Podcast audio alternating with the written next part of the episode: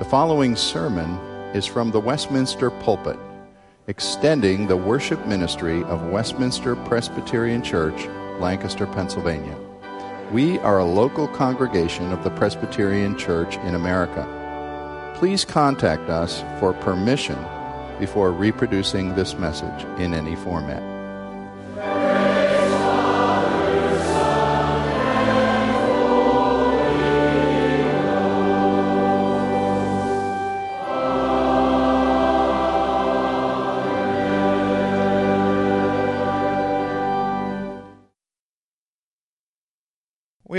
Privilege of turning to God's Word tonight. We're turning to the Psalms tonight. This is the last of our Sunday evenings in the Psalms. We've been sort of picking and choosing our way through the Psalter for the last number of months.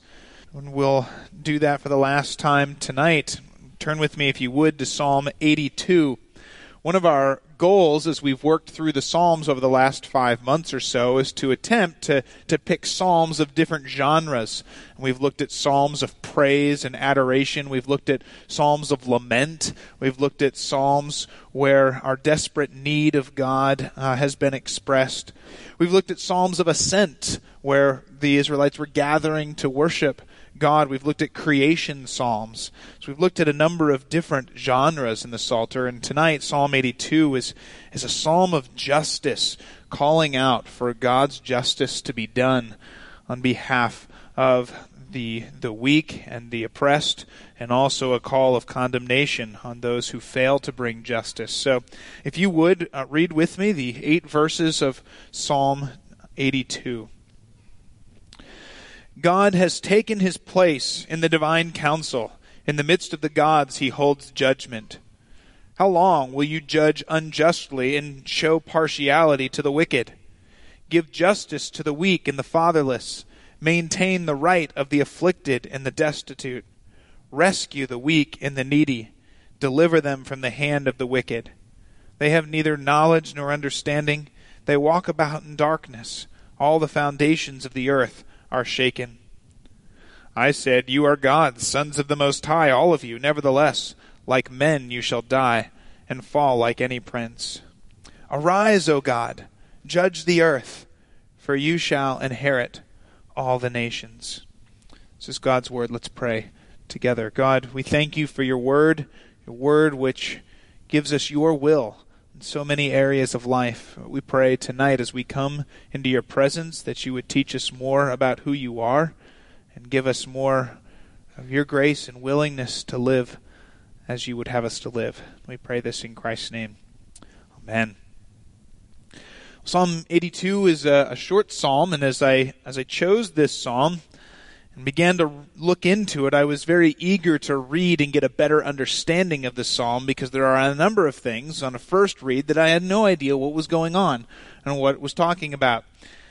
Right up front, it's probably obvious that if we're going to understand this psalm, we have to understand who these gods are that this psalm is talking about. It starts off talking about God in the midst of the gods, and wait a second, I thought God was the only God, and then he's calling other something gods. So what's going on here? And so although I don't normally take a long time in a sermon to sort of explain some background, I thought I would give you a little window into some of the, the reading and, and opinions and, and thoughts on, on Psalm 82 here, particularly since I cracked open three commentators to look at this uh, passage and found out that historically there are three interpretations of who these gods are, and wouldn't you know it, of course, each commentator chose a different view and each one referred to a different one as the least likely. So I thought, well, I could just choose a fourth commentator to break the tie, uh, but in in the end, thinking through the issue actually was quite a blessing and forced me to consider carefully. So I just want to explain really briefly what the options are and what I think this psalm uh, is saying. So the three possibilities briefly are one, the gods could refer to the pagan gods of the surrounding nations. And this, on this view, the God of Israel is sort of calling an assembly of all of the pagan gods worshipped by other nations and condemning them for their lack of justice. Now, I personally think this is the least likely view. If you think about how the Old Testament refers to pagan gods, it almost always refers to them as nothing more than blocks of stone that can't speak or hear or do anything. And so to come here and talk about, well, let me get all the pagan gods together and have a council doesn't seem to fit. Uh, and even even if we move past that, the idea of him having this sort of um, judgment of, of their their justice seems to me the most unlikely context for the psalm. But that was uh, the the most one view that really came in just the last probably 50 to 70 years as people were studying more Canaanite mythology, and it seems to arise more from that. The second option is that the gods refer to I guess we would say uh, demons or principalities and powers. Uh, Paul talks about how Jesus uh, has conquered the principalities and powers. And the Old Testament actually does use the word for gods. Elohim is the word for gods, and it does use that on a couple of occasions to refer to demons or other powers. Uh, Isaiah 24, 21 talks about the Lord punishing the kings of the earth and the Elohim of heaven, the gods of heaven or the hosts of heaven. So um, the word does is used that way. And I think if you think of it in that sense of God sort of gathering this divine council and there are other principalities and powers gathering with him, you might think about Job chapter 1 in the in the the scenario in Job chapter 1 where it says God gathered the assembly and and those going to and fro including Satan come to that gathering uh, before him. This this idea kind of kind of fits that context. So that's a second option is that God is calling the sons of the most high these these principalities and powers before him to condemn their wickedness and injustice. Then the third view is that the gods are actually human judges, and these would be the human judges of Israel.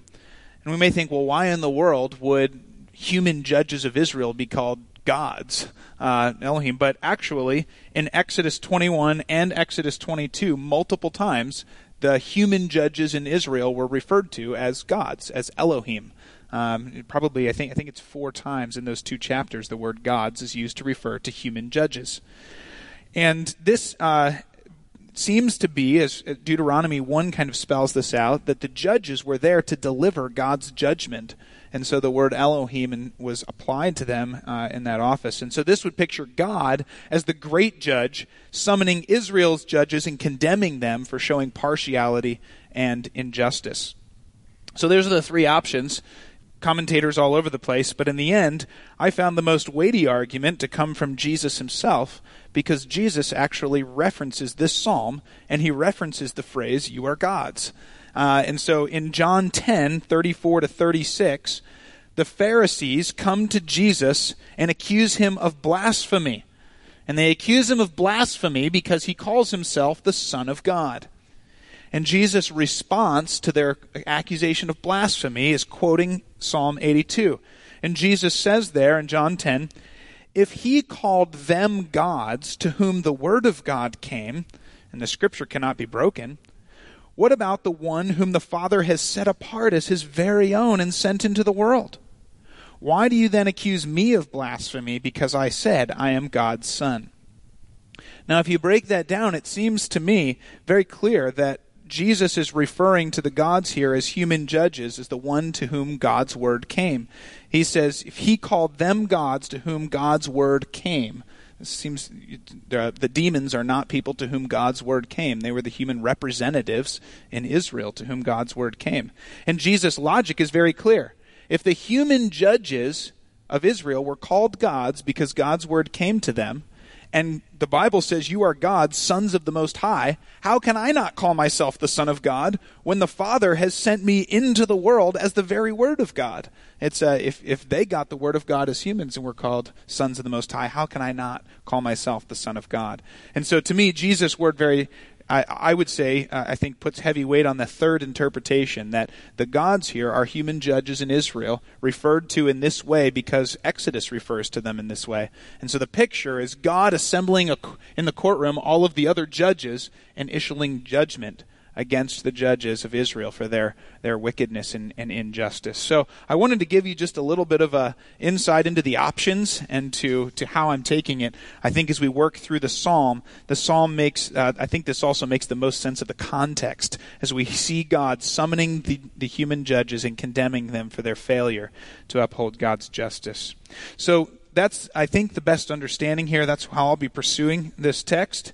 Um, and as we go through here, then, let's work through the psalm with this understanding. And, and I want to notice three things. First, I want to notice who God is. Second, what God loves. And third, what God will do. Three things to notice from this psalm. First, who God is. This psalm is a trial, it's a courtroom scene. And it plays exactly like a courtroom scene that you might you might have been a part of before. Some of you have, have likely been in a courtroom. Maybe others of you only know what a courtroom scene looks like from watching Law and Order or some other crime drama but most of us have some idea of what goes on in a courtroom.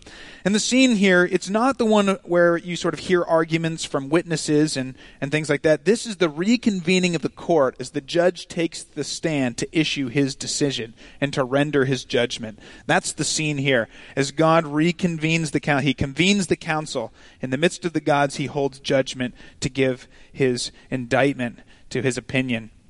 He cites first the faults and failures of Israel's judges, and then he issues the consequences that they will die like mere men and face judgment like all other men.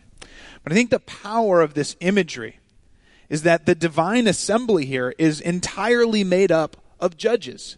Everyone here, the gods in the council, every one of them is a judge.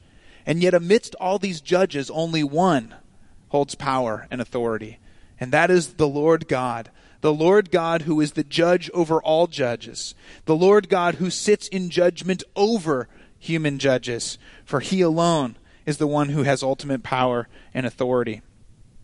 If you've ever been in a courtroom, you can probably visualize that courtroom and realize that there are a ton of elements that communicate authority. You have, you have the raised, the raised bench that the judge sits at. You have the black robe you have the gavel that calls to authority. You have the bailiff who's calling all rise as the judge comes in. Usually, usually you have even the decor in the courtroom, whether it's something like a Supreme Court building where you'll have impressive uh, carvings in there, or even just the, the wood paneling and the decor usually uh, represents the, the, the nature of, of what's going on. And then, and then, of course, you have the very fact that the judge's word decides the issue. So authority is represented here in the courtroom in so many different ways. As I thought about this, I, I thought back to my freshman year in college. I had the chance while in Washington D.C. to sit in the Supreme Court building during oral arguments for a, for a court case, which is a unique opportunity. And and I remember uh, the, the pronouncement, all rise, as nine judges in their black robes. These judges who whose faces you had seen, whose names you knew, filed into the bench and, and then asked questions and were demolishing the arguments of the lawyers who were trying to, to, uh, to make their arguments. And that, that vision holds a sort of emotional power in my mind of the authority of what was happening here. Well, here's what is happening in the psalm. The same vision should hold our minds in this psalm. As human judges who are normally viewed as authority, normally viewed as the ones with power to render decisions, are now sitting under the judgment of God who comes in to hold judgment over them. There's absolutely zero confusion in this psalm of who has authority. Who is the one with the rightful power? Who is the one who is the just judge alone? Who renders judgment over all others. It's a clear picture of power and authority and of the absolute sovereignty of our God. I think this picture in this psalm of who God is calls us to worship and to give glory to the one who is over all, even anyone who would hold some small earthly power over us.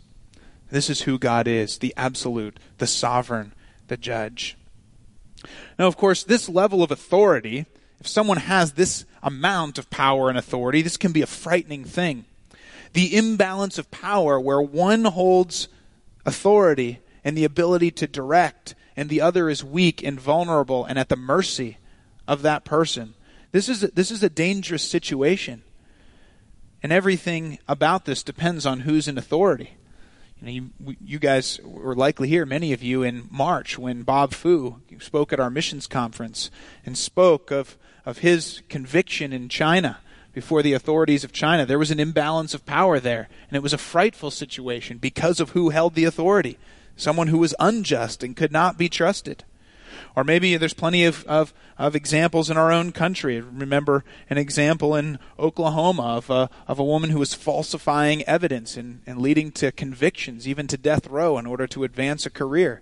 If you have a situation like that where injustice is done with power and authority, it's a frightful situation that leads to oppression and wrong. But the situation of this level of power and authority and sovereignty can also offer the ultimate safety and security. Again, it all depends on who holds the authority. And so this leads us to the second thing that this psalm shows us. The second thing this psalm talks about is what God loves. What is this God who holds power and authority like? What is his heart? What is his passion? And the psalm in verses 2 through 5 particularly demonstrate that God is a God who cares for justice, who loves the weak and the oppressed. He is a God who uses his power to protect the weak, and he uses his perfection to do what is right. In verse 2, he asks the human judges this indicting question How long will you judge unjustly? How long will you show partiality to the wicked? Then he issues four statements of what a just judge ought to do. A just judge ought to give justice to the weak and fatherless. He ought to maintain the right of the afflicted and the destitute. He ought to rescue the weak and the needy, and he ought to deliver them from the hand of the wicked. What a great summary, both of biblical justice, but also the heart of God. The heart of God for righteousness that the judgments that come be right to give a person their proper due, and also the heart of God to protect and care for the weak and the vulnerable. This is biblical justice. I like how uh, Tim Keller, boiling down biblical justice, defined it this way. He said, Biblical justice is giving people their due, whether that is punishment or acquittal, whether that is opposing someone or protecting someone whether that is caring for a person who is weak and, needy or standing up to a person who has power and authority. It is giving a person their proper due. And justice. Justice involves judging righteously without partiality in matters of the law, and it involves protecting the weak and the vulnerable from oppression and wrong. And if you think about the role of a judge, and think particularly about Israel's judges here, remember the psalmist here speaking to judges in Israel. The role of, of the judges in Israel was particularly important. They were to judge righteously because they were judging and issuing judgments on God's behalf. I found it interesting as I, I looked back at Deuteronomy chapter 1 in Deuteronomy chapter 1, Moses is, is dividing out the task of judging Israel, and he calls men to judge. And he says to them in verse 17, You shall not be partial in judgment. You shall hear the small and the great alike. You shall not be intimidated by anyone, for the judgment is God's. They stand there de- delivering judgments that are God's. And so the call to, to justice and righteousness is a call to reflect and stand in God's stead. God's rule is carried out in holiness, justice, and righteousness. And so, how much more, how much ought the human judges as his representatives do the same? And judges are also called here to protect the weak and the vulnerable. Why? Because God cares for the weak and the vulnerable. This is his heart. Again, they're his representatives who show his heart for the afflicted and the needy. Again, as I thought back through the Old Testament, I thought how again and again there are calls to Israel to care for the stranger and the, the widow and the orphan. I thought about Deuteronomy 26. In Deuteronomy, Deuteronomy 26, Moses appeals to Israel's own history as slaves, wandering in a foreign land, oppressed and destitute. He says, Remember Egypt? You were oppressed. You were destitute. You were needy. You were strangers. And it was God's protecting, rescuing, caring, delivering work on your behalf that brought you out. So, how much more now should you also care for, protect, rescue, deliver the stranger and the needy among you? I don't want to underestimate how important this justice is to God. I don't know about you, but I, I feel like I think a lot about God's love a lot about maybe grace, forgiveness, mercy, but I don't find myself meditating on the greatness or the importance of God's justice very often. And yet, the Old Testament, over and over again, all throughout the Old Testament, are calls to justice. You might think of Isaiah 1 17, where God says, Seek justice, correct oppression, bring justice to the fatherless, plead the widow's cause. And then he goes on to indict Israel's judges for not doing that. Maybe you think of Micah 6 8, where it says, What does the Lord require of you but to do justice, to love mercy, and to walk humbly with your God? Maybe you think of the famous verse in Amos 5:24, "Let justice roll down like waters and righteousness like an ever-flowing stream." We could go on and on of the Old Testament emphasis on justice, doing justice because God cares for it. But it's not just an Old Testament appeal. Maybe you think of Jesus. Jesus in Luke 11 condemns the Pharisees for tithing down to mint and cumin, but neglecting justice and the love of their God. Or maybe you think of James chapter 1 true and undefiled religion is to care for widows and orphans among you. Why is justice such a big deal? Well, as I thought about justice, it seems to me that justice is the combination of power and righteousness. It's the combination of authority and love. Justice is the practical result of all God's attributes. When you combine his power and his authority with his love and his goodness and his righteousness, how does that play out? In justice. In justice. And to fail to do justice is to fail to image who God is. In fact, Psalm 10, if we want to go to another psalm, says, God himself hears the afflicted and does justice. That is what he does. And therefore, he calls us to do the same. See, God, God is not just sitting in heaven waiting for us to believe in him. God is actively at work right now, building a kingdom for himself. And part of building his kingdom since the fall is righting all wrongs. As we move towards God's culminating coming again, God is at work bringing about the righting of all wrongs bringing about the justice of everything that went wrong, bringing about the shalom, if you want to use back to the, the Hebrew word where everything is right again, where everything is restored to the way God intends. God's justice is His acting to bring this about. And so ultimately, our pursuit of justice is a question of whether we care about what God cares about. Are we passionate about what our God is passionate about? To protect the vulnerable and seek justice is an issue of whether we will image the heart of God. As I reflected on, on my own life, I thought about the fact that in, unless someone I know and love is being deeply hurt, I think I tend to be fairly passive. I think I'm willing to maybe empathize with someone who has been hurt. I might be willing to go to efforts to comfort someone who has been hurt.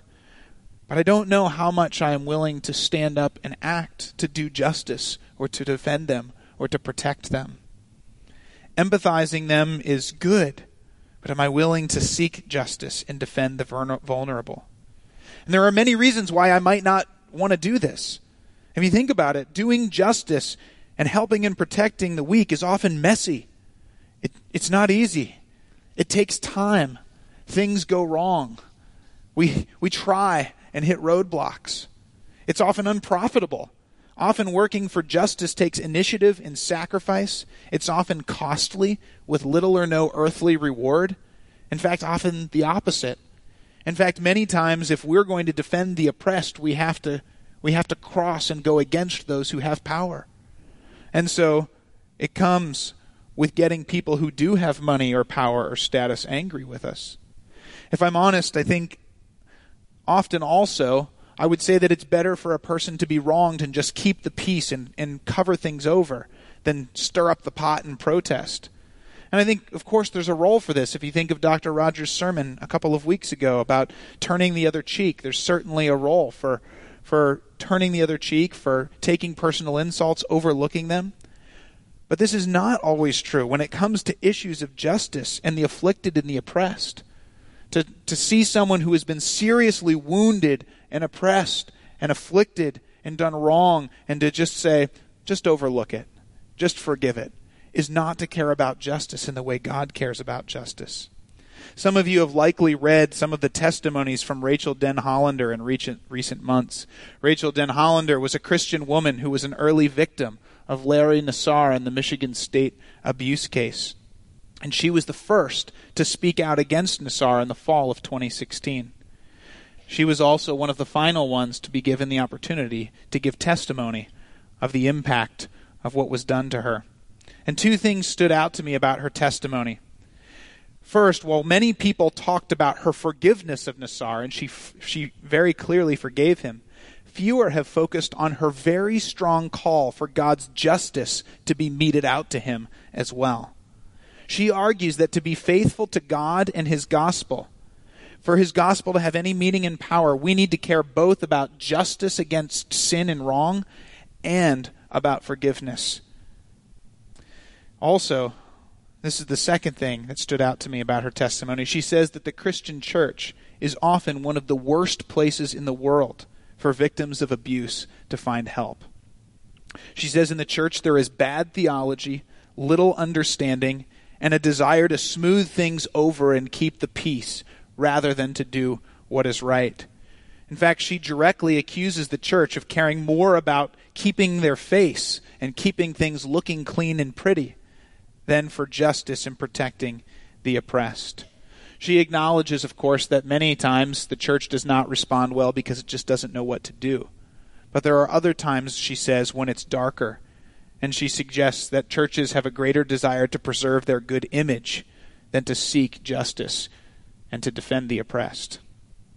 As I thought about God's heart for justice and for the weak and vulnerable, I realized that I, I think I need to grow in this area. And as I thought practically, what are some ways I what are some things I can be doing now to grow in my passion for justice? And I thought there's two things that I should be doing. First, I thought I need to I need to intentionally cultivate my love and appreciation for the important role of the weak and the vulnerable in God's kingdom. Two weeks ago, I went to a fundraising event for one of our supported missionaries, Cheryl Erb, who works with PCA's disability ministry. And there, there was a video that the director of Engaging Disability, the PCA's ministry, made a wonderful appeal to 1 Corinthians 12. 1 Corinthians 12 says this It says, On the contrary, the parts of the body that seem to be weak are indispensable. God has so composed the body, giving greater honor to the part that lacked it, that there may be no division in the body, but that the members may have the same care for one, one another.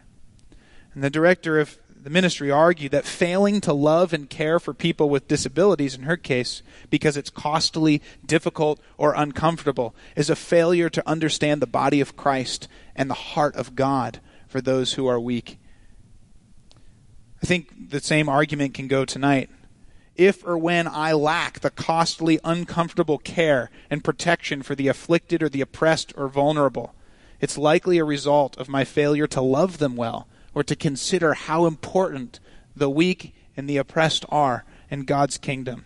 In fact, according to 1 Corinthians 12, they are indispensable and have been greater, given greater honor in the kingdom of God because they lack it in this world. And so, my question for myself is Am I loving myself and my comfort or my routine most, or am I loving what matters to God? And as I do so, I pray that I will be cultivating a love for the weak and the oppressed, the afflicted and the vulnerable and if I do, then I think I will have a greater concern for their protection and for their justice. Second, I want to better understand the balance between justice and forgiveness in the gospel. The Lord loves justice, and justice is at the heart of the gospel. Take out justice, and you no longer have the truth of the gospel.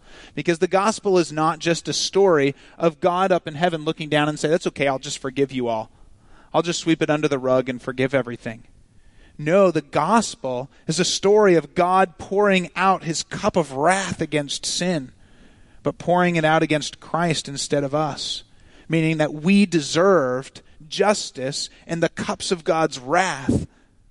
And it's only because of Christ that we escape that. In Rachel Denhollander's testimony, she calls for Nassar to experience the soul crushing weight of guilt for what he has done because only if he experiences the soul crushing weight of guilt can he understand what true repentance will look like, and can he understand what the forgiveness of God looks like in the gospel. What a beautiful way of saying it. Meditating on the importance of God's justice will increase my understanding of the glory of my Savior, and of his grace, and throw me into deeper joy in what he's done. I was interested as I noted as I was looking up Old Testament references on justice, Micah 6 and Amos 5, these two great calls to justice, both of them are preceded by the statement that God is rejecting the sacrifices and the worship of his people because they are not doing justice. And I thought, what a clear call to us as Christians to make sure that we're not comfortable in our routines of showing up in the pews of the church and yet don't care for justice. It reflects a poor understanding of our God and of the gospel. Now, I, I do just want to pause briefly to note that I do think justice is a little bit of a buzzword these days. I think in our culture, there are, almost anything can become a justice issue. And it's one of these buzzwords that if anyone says, "Oh, well, this is a justice issue," it suddenly sort of begs it begs attention for my cause. And so we do need to think about justice carefully. And I think this is why it's so important for us to study God's Word and to understand the importance of justice in the gospel and of Scripture's description of God's justice so that we'll be anchored in our pursuit for what God cares about and not just anything that happens to have the label justice today, uh, because the label is quite broad. So here is God's heart God loves justice, righteousness, and protection for the weak. Finally, very briefly, I want to just note these last verses what God is going to do.